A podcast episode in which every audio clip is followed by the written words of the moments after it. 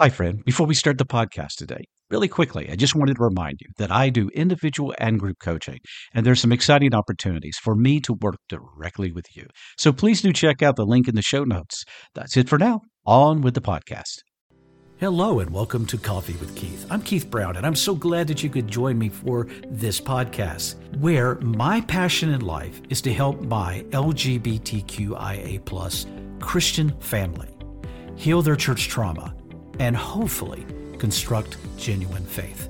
Before we begin, let me just tell you a little bit about me. For the last 30 plus years, I've had the joy of teaching, speaking, and performing as a comedy magician in my in person events all over the United States. I'm also the published author of fiction and nonfiction books, and one of the greatest joys I've had in life is pastoral counseling, coaching, and mentoring hundreds and hundreds of people over the last 30 plus years. I'm proud of all those things. But can I also tell you, I know what it's like to hurt, and I know what it's like to suffer deep church trauma, specifically around sexual identity, as so many of you obviously have as well.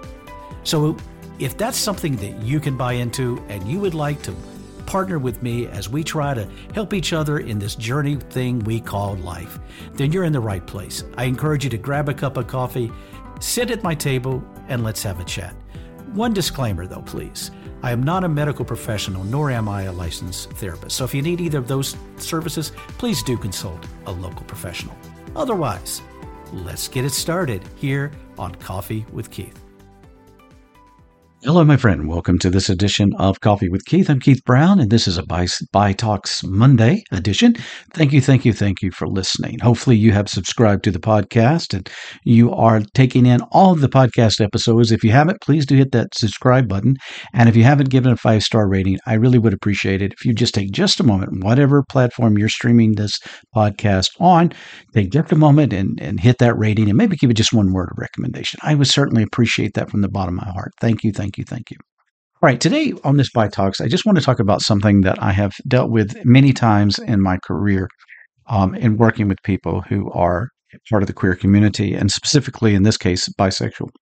One of the things that often happens is when an older person comes out as bisexual, for instance, a lot of times if they're in a hetero presenting relationship, their spouse will sometimes say, Well, obviously you don't love me or how could you love me? Or they begin to doubt their love. And and i want to make sure that people understand nothing could be further from the truth. Because when a person is bisexual and they are in a say a heterosexual relationship and maybe they're attracted to to a gender perhaps their own but they're in, they're in a long-term relationship with a person of another gender um, you know they've lived that life. And even though there's a part of them that's attracted to other genders they haven't pursued that. They haven't experienced that. And to me, I want this spouse to understand that this hard decision, this this decision that this person had to come out to them, is not a reflection on their lack of love, but it is an assurance of their love. But because of all these years, especially these have been married for 20 and 25 years, etc., look at all those years of faithfulness and love and dedication. And yet they were never um, of a mindset to do anything to to hurt their spouse to to to live out this part of who they are and this part of their attraction why because they love their spouse so i just mentioned that because i want that message to get across that there is deep love that happens in bisexual relationships, deep committed love that happens in bi- bisexual relationships. And yes, some choose other types of arrangements, and that's totally up to them. It's their their relationship. But I just want people to understand that people can be and have been long term monogamous people in bisexual relationships who have been faithful. And part of that is a true expression of their love for their spouse. So if you happen to be um, spouse in this situation, and, and maybe you came across this podcast by accident, maybe, I just want you to understand that that you know th- there's great love there between you and your spouse. And and because they are this way doesn't mean that there's anything that distracts or takes away from their love their dedication and their desire for you.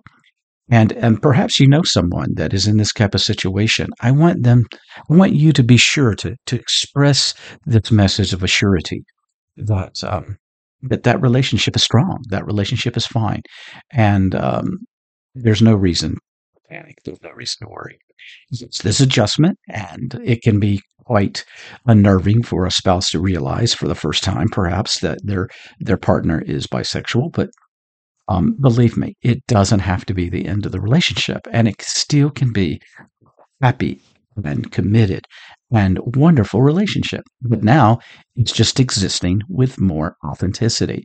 And isn't that what we all want? Okay.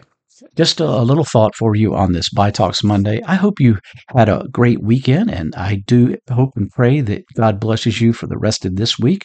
Be sure to catch out the Table Talks episode on Wednesday and the Bible Talks on Friday. Until next time, heal your hurts, love your mountains. May God truly bless you. Bye bye. Well, there you go, my friend. This episode of Coffee with Keith. Thank you, thank you, thank you from the bottom of my heart for listening. Now, please stick around. One more announcement I want to give you. God bless you. See you next time.